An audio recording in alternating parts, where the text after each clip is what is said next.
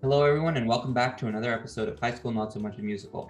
This is the second part in our two part series with Miss Claude Larson, who is an educator who taught science for many years and now continues to educate the youth. Be sure to stay tuned for that right after this.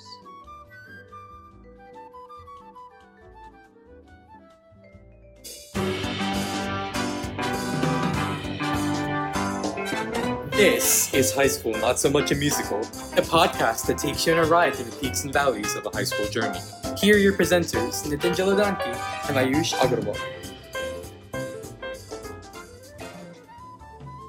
Yeah, like um I you kind of touched on it a little bit, but that was one of the reasons we started this podcast was because we were kind of bored in school. Um but our school like it's a private school um and it actually did a pretty good job of keeping us engaged because like well last year I was in ninth grade and I took eight classes or eight like actual classes, but there was eight periods in a day and one of them was lunch. So what they would do to keep us engaged was that um, you would only have a class four times four times in a week so four out of five days and every single like every single week um, one day or every single day one class one out of your eight classes that you took you wouldn't have that day. And it would be the same like that for every week. So like we would all like and it would be asynchronous time where like you could do whatever you want or you could just work um, on that class material but you wouldn't be in a zoom meeting. So it really gave us like a, a chance to breathe and we could rest from like staring at a screen for like most of the day. Um, um but yeah our our school actually did a really good job of um like keeping us engaged. But like as i was saying that was one of the reasons we started the podcast. Like we start at first we started listening to a lot of podcasts during covid because we were bored. And then like um, then we got the idea to start our own podcast and it's really been filling up time so it was great. I, you know what? I love that because you are clearly on a path to lifelong learning. If if if you're already listening to podcasts i love podcasts. And um, I find that people who listen to podcasts have a greater tendency to be lifelong learners. I want to learn about other people. I have interests that I want to delve into more deeply. So there you guys were. And then you I'm I'm assuming you were friends before you started the podcast. You didn't find each other afterward, but you're all listening to podcasts. Whose idea out of the three of you, whose idea was like, "Hey, we could do this?" Because one of you said it had to be. Yeah Nathan kind of uh nitin was the first one who started listening to like freakonomics and podcasts like those. I and love that, that one. he kind yeah, of shared with us. yeah i can i can share about that. Like honestly Ayush knows Ayush knows this. The economics that we learn in school, like Ayush and I both took AP economics in ninth grade, is like really theoretical. So it's all about the like the best case scenario. But then listening to Freakonomics over the like over like the time where we were in online school we were able to really understand like where that economics was being applied in the real world and like the episode that i talk about to like almost everybody is like the economics of lawns and like the average american spends almost like $10000 just caring for this piece of grass in their backyard or in their front lawn i don't know why it's like such like a it's almost like a status symbol is what stephen dubner says because people like will either dye their lawns to make it look really green or they will buy special lawnmowers to make patterns and stuff like that so it's like it's such like a stupid topic it's just a lawn but he talked about it for an hour and a half, which is what we're trying to do with our podcast. It's just taking one topic but going really in depth into it. Right. And you know what's funny about that is you think about that if some if um if somebody pointed out to that person, "Hey, by the way, we're going to keep track of how much money you spent on your lawn this year," and they started to see how much it was costing them, they're either going to say, "Yes, I want my house to look better than everybody else's, and that's worth the investment for me. Or, wow, maybe I should dial this back and broaden my horizon. But by listening to the podcast, you're right. You you get um, you get such a sense. There's I mean, there's a niche for everybody. You know, there's there's a podcast about pick a topic, right? Oh, different kinds of tea that you could drink. Okay, there, I'm sure there's a podcast about that. I'm not saying I listen to it. I'm saying I'm sure there is one. Um, every hobby under the sun, there's probably one for everything from stamp collecting to skydiving. I don't know, but um, yeah, just the fact that you guys were curious enough, right? And then Nitin, were you the one who said, "Yeah, I want to be um I we could do this?" Like was that your brainchild? Could you please repeat that again? I said, "Were you the person who who originally came up with the idea of starting your own podcast?" Yeah, so it was originally my idea, but like I wasn't able to execute on it. And then, because I didn't really understand how you start a podcast, because how do you find guests to be on a podcast? What do you talk about? And then when the dean post, our school dean posted about this podcast competition, that's when I was like, Ayush and I, if we're both talking about our experiences, and the reason that Ayush and I did it together was because our whole podcast that we won the New York Times podcast competition was about the experiences of different generations of immigrants. So I was a second generation immigrant by definition, and Ayush was something called a 1.5 generation immigrant, which means that he was born in a foreign country but then came to the US at a young age. So that's kind of why Ayush and I started the podcast together and realized having those two different opinions and just having two different voices contributing to a conversation is a lot more effective than just having one person talking. So like um, if I was just talking to Miss Larson right now, it would be a lot more boring conversation because it would just be me asking one question at a time. But with Ayush and Rishi, because they're able to like voice their opinions as well, it's a lot more different of a conversation, which is why I feel it's a really beneficial that we have three co-hosts on the podcast. Wow, that's um that is so perceptive.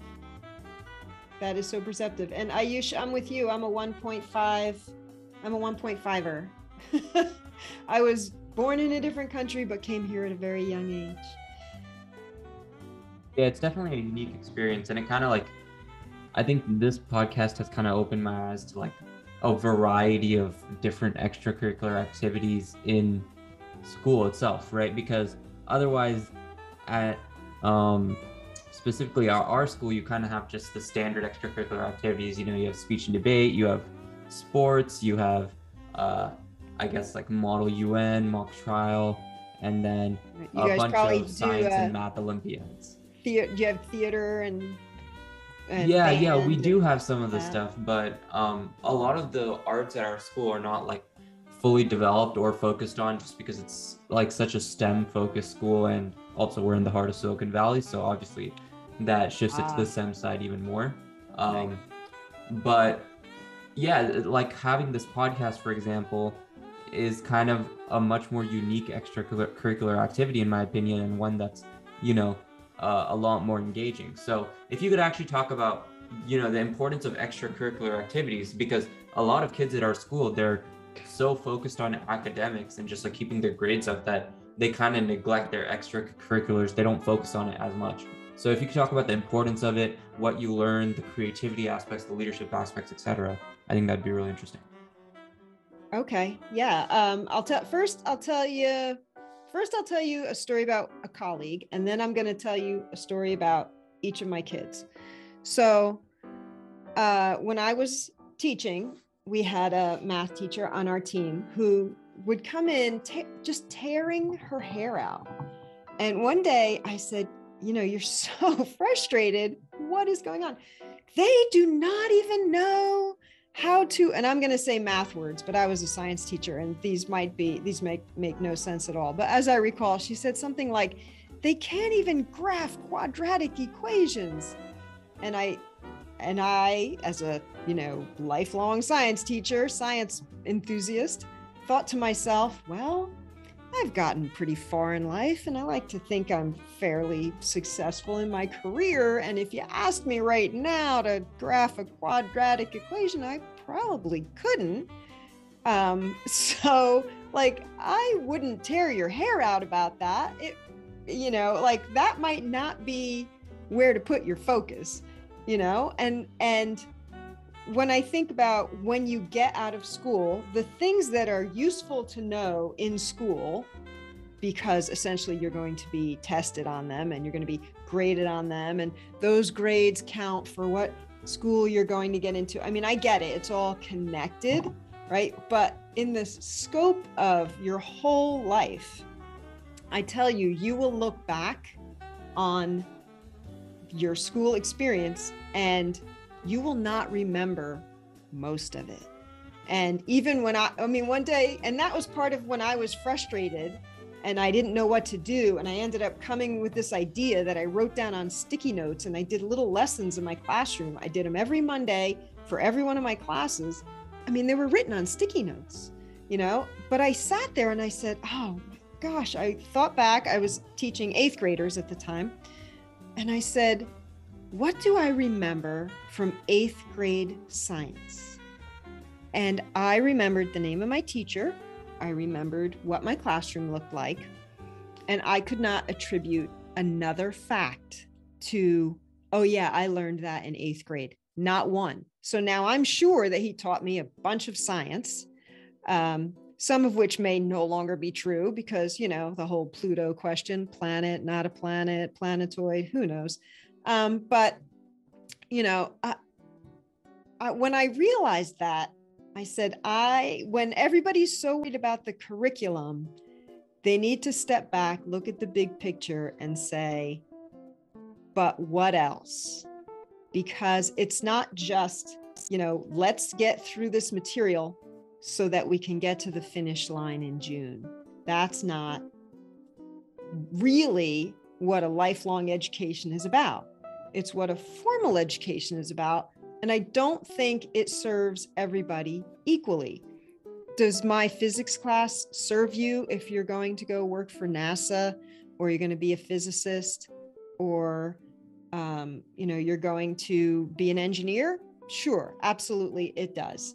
But if you're not going to be those things, I don't I don't know if it serves you if you're going to be a poet, if you're going to be uh, a fiction writer, if you're going to be um, an artist, if you're going to be an accountant, like I don't think it, I don't think it's that helpful. And as long as I kept that in mind, I I always knew that my impact as a teacher was more about getting them to solve problems and think than it was retaining specific information right? So now here's my and now here's my personal story. This is both of my this happened to both of my children.